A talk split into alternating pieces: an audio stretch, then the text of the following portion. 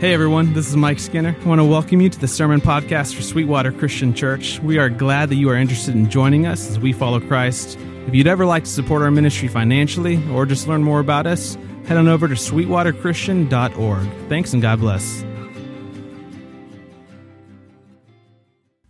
Well, good morning. It is good to see you here. Um, I taught high school for about five years, and one of the most interesting parts about teaching high school is getting to meet all of the parents. Um, parents and teachers are usually best friends in every situation. There's never any conflicts or or anything like that. And and you have this thing called a parent teacher conference. And again, usually it's a time where parents come to just praise you and no, so there's usually a conflict, right? There's something happened and something needs to be worked out, and um, you know, parents sometimes, you know, want to defend their kids, and so parents and teachers kind of have sometimes a contentious relationship. Um, and so I certainly had my fair share of those. Um, but on the other hand, you get to meet a lot of amazing parents. Um, you get to meet a lot of, of, parents who you're like, that's a good idea. They did that really well. Um, I've always joked, I'm not a parent myself yet, but I've always joked that teaching seems to be like a really good training ground. You get to see all the different styles and options you're like, uh, not so much. Uh, yeah, let's do this over there. Um, I've got a Rolodex of people I can call and be like, how did you make your son turn out like that? Give me those instructions. Um, and I had a mom one year who turned out to be one of my favorites. I had a student named Charlton. And Charlton um, was a really charismatic, personable kid. Um, pretty popular, loved to interact with teachers and kind of be goofy and make class fun and kind of make every day exciting and, and something to look forward to. And sometimes when you have a student like that, you know, the line of seriousness and then goofiness gets blurred, and sometimes you might give the like break signal and they might just keep accelerating over that line. And, and so you've got to work that out with them. Well, I met Charlton's mom early on in the year and she was at an open house, which is a different kind of anxiety attack for a teacher than a parent teacher conference. It was at an open house, and she came up to me and she's like, Hey, can I speak to you over here on the side? And I'm like, I don't know what I did, but what are my go to excuses? And she said, Look, I know my son. And I was like, Okay, thank you. She said, I know what he does at school.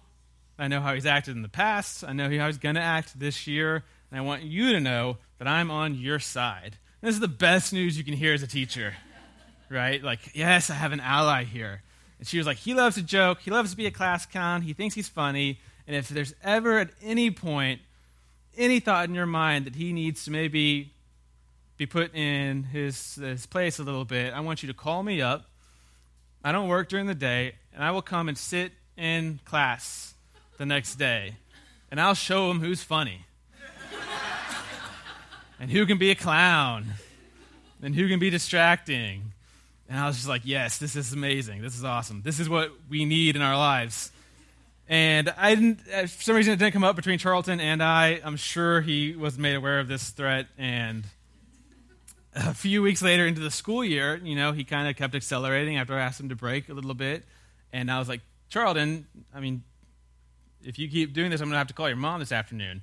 And my goodness, you have never seen a child switch behavior so fast. Uh, I mean, just complete turnabout, 180 degrees. Um, I, I, mentioned Charlton's mom and the way that she was able to support uh, both me and kind of control her son because I, I think that a wise mother is actually a pretty good example of what we'll be talking about this morning. We're in a series called Christianese, um, what Christians say, and, and the idea behind it is to take some really important, big, sacred words that we have in our faith and to kind of explore them and dig into them and, and kind of see if maybe there are ways that they can be misunderstood or, or distorted or misused. And so we've looked at the word holy and holiness, we've looked at the word sin last week, and today I want to look at the word sovereign. And I think that a wise mother ruling over her child is pretty similar actually to what the scriptures are getting at when they say that God is sovereign. If you have a Bible, open up with me to Psalm 99. We're going to go two places this morning, but we'll start in, I'm sorry, at 93. We'll start in Psalm 93. The question before us is what do we mean when we say that God is sovereign? Some of our famous hymns have this, this title attributed to the Lord. If you were to search in your English Bibles, the ESVs around you right here that many of us have that I'm preaching out of, for the word sovereign, you're going to find it only three times in the Bible. Um, all in the New Testament. In Acts 4, they're all in part of a title, so Sovereign Lord. 1 Timothy 6, the only sovereign, King of kings, Lord of lords. In Revelation 6, O sovereign Lord. There, there in fact, is not a Greek word that means the English sovereign. Um, the different Greek words used in these three places all just kind of mean the generic ruler or master or Lord. Um, we get this idea that God is sovereign. We say this, we celebrate this, God's sovereignty, because of just a large thematic presence that we have in the scriptures. Because the scriptures over and over and over again will praise God's power and his rule and his control. And they'll compare God to a king, a wise and a loving king. This is one of the um, most common metaphors throughout the scriptures. Um, so let's see uh, this in play here in Psalm 93. It reads like this The Lord reigns, he is robed in majesty. The Lord is robed, he has put on strength as his belt. Yes, the world is established, and it shall never be moved. Your throne is established from of old, and you are everlasting. The floods have lifted up, O Lord. Or maybe Houston version, the flash floods have lifted up, O Lord. The floods have lifted up their voice, the floods are lifted up roaring. Mightier than the thunders of many waters, mightier than the waves of the sea the Lord on high is mighty. Your decrees are very trustworthy. Holiness befits your house, O Lord, forevermore. Here you get to see some of this praise in action. The Lord reigns. The Lord sits on a throne over all of creation, and it's set in place. The Lord's power is, is beyond imagination. In the ancient world, when you, you see floods and seas mentioned, this is often a, a metaphor for chaos, for destruction. And, and we are pretty good at understanding that metaphor. I mean, just this week, some of us had some anxiety. I certainly did with the flash floods that, that came about. And, and if not some of us in this room, many of us know someone who had some damage because of these floods. Imagine, imagine just for a second being in the ancient world and not having the Weather Channel to inform you of what the uh, weather pattern is, what the radar is looking like, I mean, Friday night, I'm supposed to go to Houston Baptist University to proctor one of my finals. I don't know why uh, Friday night is a great time to schedule a final, but they gave it to their favorite teacher. And I'm sitting there watching. When's the rain coming? I don't want to get stuck up there. Imagine in the ancient world, you have none of this. It just shows up. I mean, you can imagine the, the fear and the kind of chaos that it can personify. And mightier than that, the psalm says. More powerful than that is the Lord, the God who reigns. You find this theme throughout Scripture. To say that God is sovereign is to say something about his relationship to his creation. To say God is sovereign, to say something about God's reign, God's rule over creation. Lots of places in the Bible emphasize God's power and rule over creation. In fact, to speak of God as a king in this ruling language, sovereignty language, is kingly language is one of, if not the most common metaphor for God in the scriptures. Other metaphors are used. God's often seen as our Father. We read earlier, God is my shepherd. Other metaphors are used throughout the scriptures, but king is a big one. Interestingly enough, and maybe appropriate because of the day, God is seen in the scriptures also as a mother. Maternal metaphors are used for God. Um, some of my favorite ones are actually these maternal metaphors. God, at one point, is described as a mother bird sheltering her children under her wings. There is a, a mother bear protecting her cubs from attack. Isaiah uses this, this metaphor of a human mother and her love and compassion and care for a child to describe God's love and care and compassion for his people multiple times. In Isaiah 42, for a long time, I, God speaking, have kept silent. I've been quiet. I've held myself back. But now, like a woman in childbirth, I cry out, I gasp, I pant. He says, just like that pain that a woman has giving birth, so it is me watching my people being destroyed and yet waiting for new creation, waiting to birth them again into a new people. In Psalm 49:15, can a mother forget the baby at her breast and have no compassion on the child that she has born? Even so, I God will not forget you. What a beautiful what a beautiful saying. As a mother, Isaiah 66 comforts her child, so will I, God, comfort you, and you will be comforted over Jerusalem. But when we say God is sovereign, we're talking about God's rule over creation. And, and sovereign is a big word. It's a big word. It can take on lots of different meanings.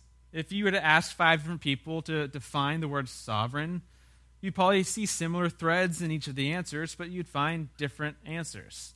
And particularly if you said, what does it mean to say that God is sovereign? You'd see people interpret that statement in different ways. Um, there's a scholar um, who says this the bigger the word, the more easily alien elements are able to hide in it. Right? I mean, the more, the more big a word is, the more broad it is, the, the easier it is for it to be distorted, for other ideas to kind of creep in that aren't intended to be there. So, here is how, for the last 500 years or more in the Western world, the idea that God is sovereign has been explained. Here's, here's how it's been taught um, it's, it's an idea that God is in complete control of everything that happens in the universe. We might call this a meticulous control. Or we might say God is divinely micromanaging his creation.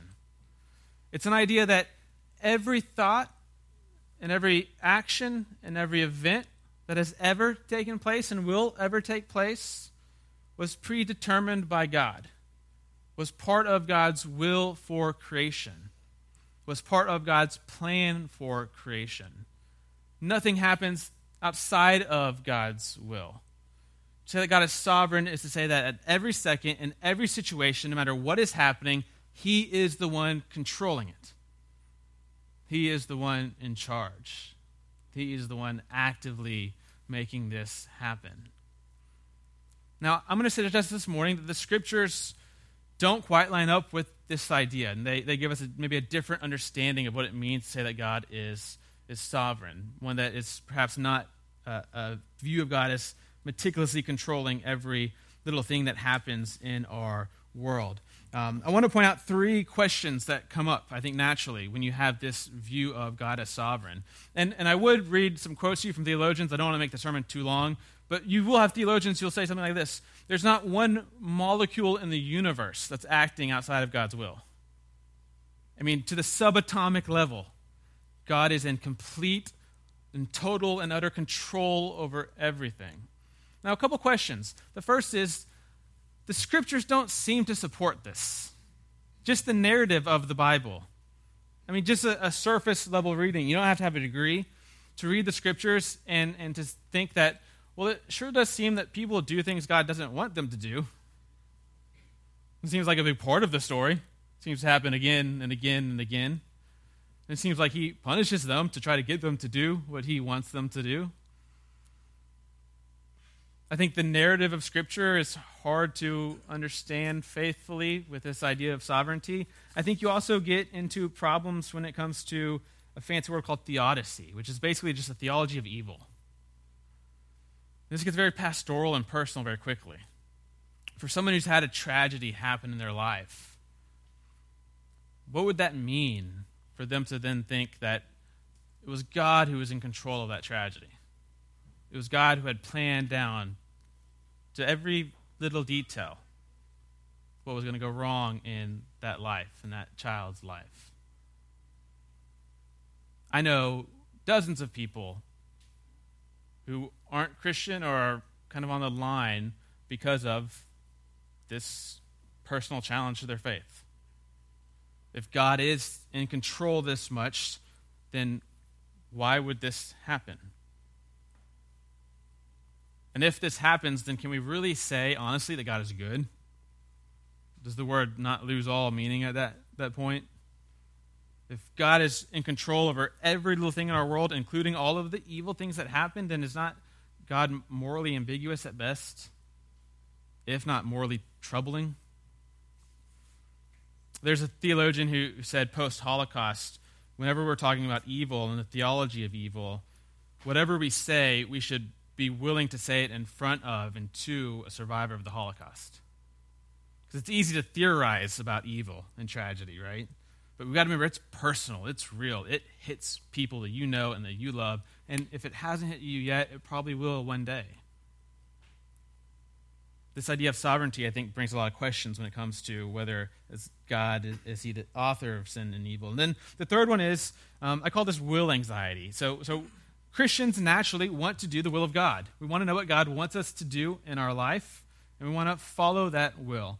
And one of the biggest issues in the Christian life, people come into my office to talk about it, is what is God's will for me in this situation? Should I take this career? Should I send my kids to this school? What is the will here? And the assumption is God has a blueprint. It's all mapped out. And I don't want to be the one who makes the mistake and misses out on God's best for me because I don't follow this blueprint. It's not too unlike actually this like romantic idea for every soul there is this magical one out there, right? That you're supposed to find and marry and love. If, I mean, just think about I don't know if you ever played this out in your mind. If this is true, if all of us have this one person out there, all it would take to completely mess things up for all of us is one person in history to pick the wrong person. And then it's just a domino effect, and we're all married to the wrong people. This is the blueprint idea, right? Everything is laid out meticulously. There's this, this very detailed plan that we are supposed to follow. So I want to go through these three ideas together um, this morning. The first is the narrative of Scripture. Um, throughout the Bible, a constant theme of the Bible is that God's people are constantly going against His will. God desires one thing, and His people and those who are not His people do the opposite. They, they thwart His desires. God has desires for the future because of the past mistakes that have happened in his creation. God gets angry and mad because things happen. God gets surprised and sad because things happen. It doesn't seem as if everything that happens in Scripture is some part of some eternal, mysterious blueprint plan that God has. It seems like the pattern you find in Scripture over and over again is, is threefold God acts God's always the initiator. He creates, and then we are. Or he reveals himself to us, and then we put our faith in him. God, so God acts, number one. Then humans respond, react. And then three, God responds. So in the Ten Commandments, God reveals some laws for the Israelites to follow. And then they have a action. They have a, a choice in front of them. And when they choose to disobey the Ten Commandments, God is going to react in a certain way, try to get things back on path. And if they obey, He's going to react in a certain way to bless them and to encourage that obedience. It seems pretty clearly in the scriptures God's will does not always occur. We're taught by Jesus himself to pray for God's will to happen on earth as it is in heaven. The assumption here underlying this is that it's not currently happening. That there are pockets and places throughout the world where God's will is not being expressed. That God doesn't want doesn't want evil things to happen at schools involving school children. That this is not part of his plan. This is something deviating from his plan. That God doesn't want these tragic diseases ravaging the bodies of our loved ones. This is not part of the plan. This is a deviation from the plan.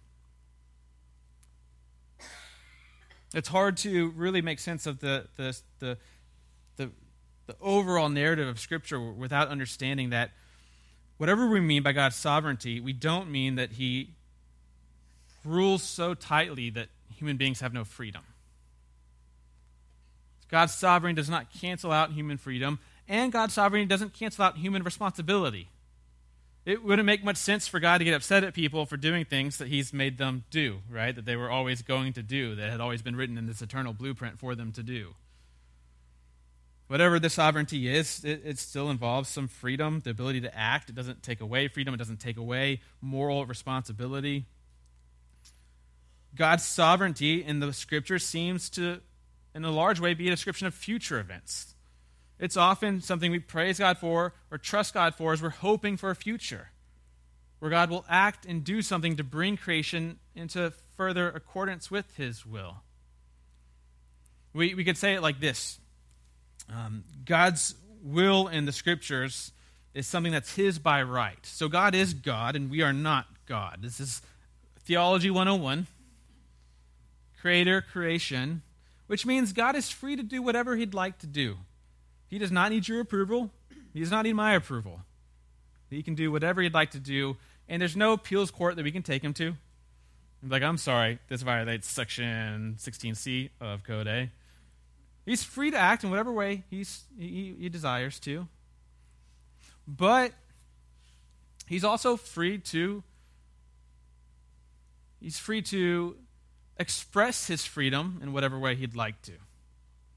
So, so while God has this ultimate power, it's his by right, it seems that in creation, God creates some space, and then even through that space, gives human beings, they only have freedom because God gives them freedom. Humans' freedom isn't an absence of God's activity, it's really a result of God's activity, uh, but gives humans freedom, the ability to choose gives creation the ability to respond in a free manner. Theologians would, would hypothesize this because God wants love, and love seems to require real relationships, and real relationships seem to require real loyalty, which requires real choice. The ability to say no or yes. But again, it's always God's right. He is the creator, the ruler. He does sit on the throne. He can do whatever he wants. But we might say, well, his will is always his right, it's not always by fact. So God is sovereign by right, but maybe not sovereign in actuality at every place and every time in the universe right now.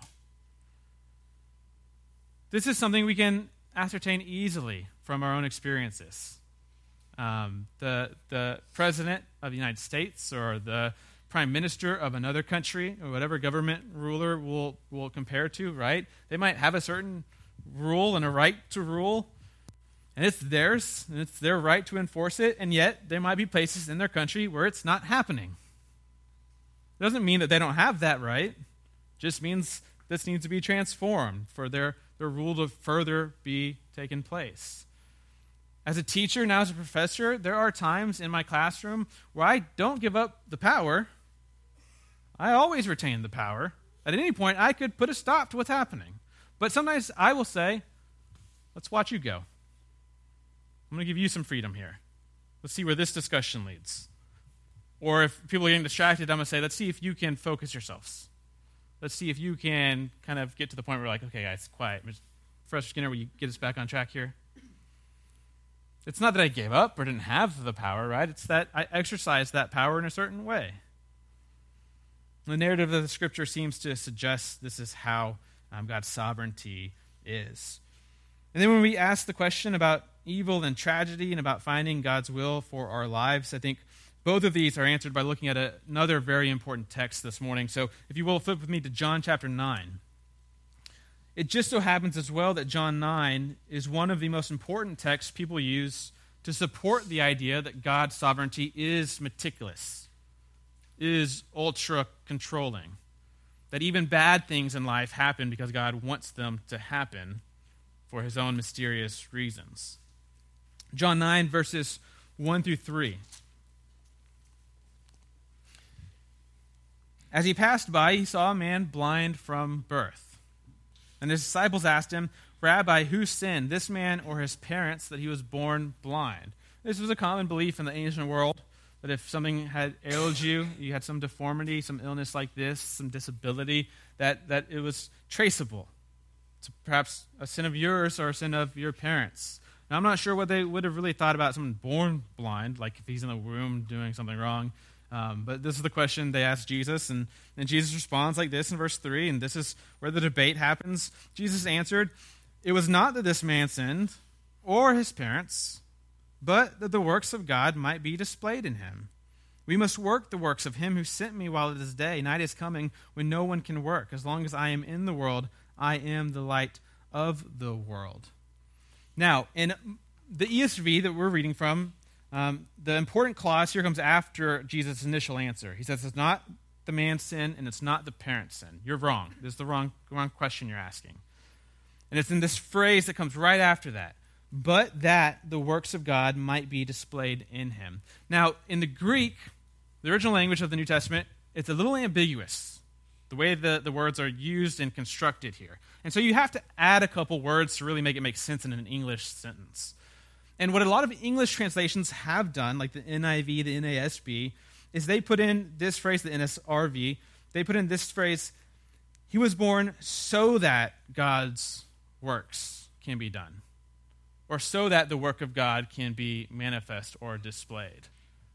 And here's, here's the golden text. People say, no, look, even something bad, even something that, that we would think, how, why would God possibly do this? God had made this man born blind to set this up for 20 years later, 25 years later, when Jesus meets him and is able to, to heal him.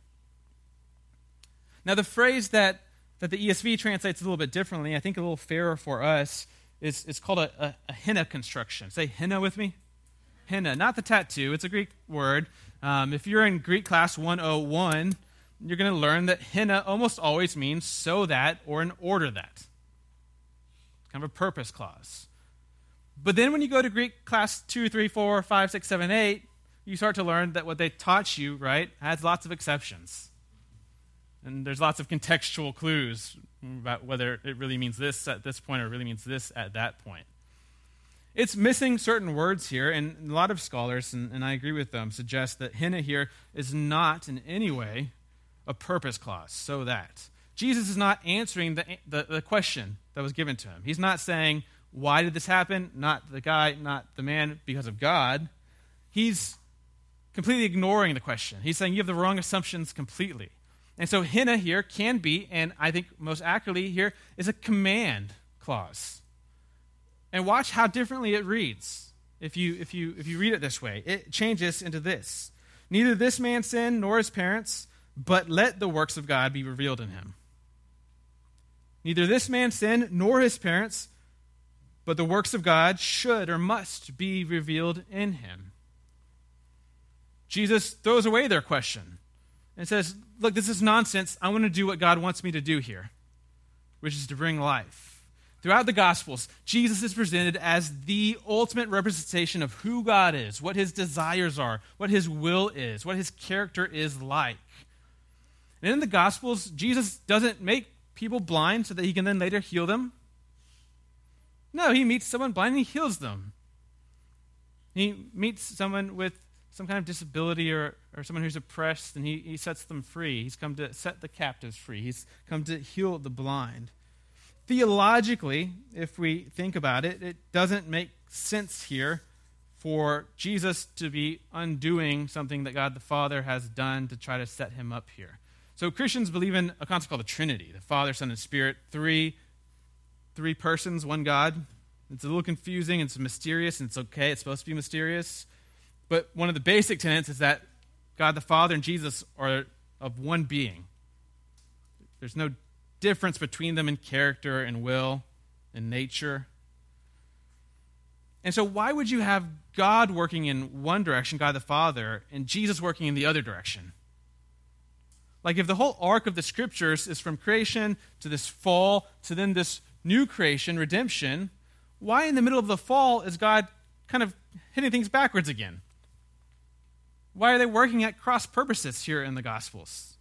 I mean, just to, just to give him examples to kind of show off his power, kind of get his message across? Or instead, it's what Jesus says, what, what's really going on. No, I'm here to do the works of God. The work of God is not to, to bring death, to bring blindness, to bring disease or calamity. The work of God is to bring life. And this is what I'm here for. This is what I am doing. David Bentley Hart, a theologian, says, says this It's from Christ that, if it is from Christ, we are to learn how God himself relates to sin and to suffering and evil and death. It would seem that he provides us with little evidence of anything other than a regal, relentless, and miraculous enmity. Sin he forgives, suffering he heals, evil he casts out, and death he conquers. And absolutely nowhere, Hart says, does Christ act as if any of these things are part of some mysterious eternal plan of God. Instead of a blueprint worldview, Jesus has a warfare worldview. In the Gospels, Jesus shows up and he says, Things are not going according to God's will, but I'm bringing God's will. The kingdom of God is arriving in me through my actions. And then what are those actions? Forgiving sin, casting out demons, healing people who need to be healed, conquering death. Perhaps sovereignty is not about unilateral control or divine micromanagement or God dictating every thought and action and event of history. Perhaps God's sovereignty is just as much about his wisdom as it is about his power. Think about this. I think this is one of the attributes of God that some evangelicals don't dwell on, and then we lean on other attributes too heavily.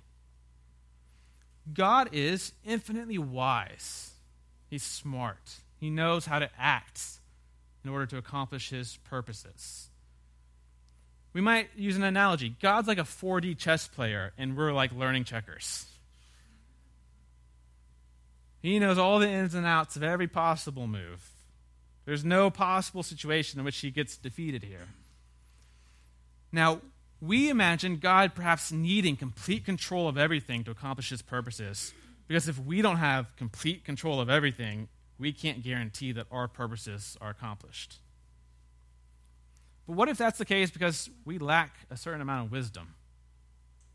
We lack the ability to think through every possible option and then come up with the best plan for the possibility of every possible option. And so, no matter what happens in front of us, from eternity, we already have the exact plan to accomplish our will through. I think God's wisdom helps us balance out this idea of power and control when we talk about God's sovereignty. To say that God is sovereign is not to say when we come to a text that says God has used evil for good that we focus on the fact that he used evil, that he must have put it there, it must have been part of his thing. It's instead to focus on the fact of what he did with it. It showed up, and then look at what he did with it. You played that chess move, and then God still said, checkmate. And then they played that chess move, and he still said, checkmate. And as a chess player, God doesn't need to control which moves you make because guess what? From eternity, He's considered every possible move you could ever possibly make and knows the exact best way to respond in order to have His will accomplished. Mothers are able to tap into this often. Mothers rely on wisdom as much as they rely on control and pure power. Um, when I was in college, I wanted to get a tattoo. I was 18 years old, and so I was at the prime of my decision making abilities. And my parents, who are here, they said, you can get inked, but if you get inked, you're going to pay for your very expensive private education. And I said, okay, I'll, I guess I won't do this. And I waited, and after I graduated, I said, hey, long conversation ago, y'all told me that you're going to take away some some assistance if I had gotten a tattoo, and so I want to know what what you, your thoughts are now. And they're like, well, you we're not paying for anything. You can do what you want.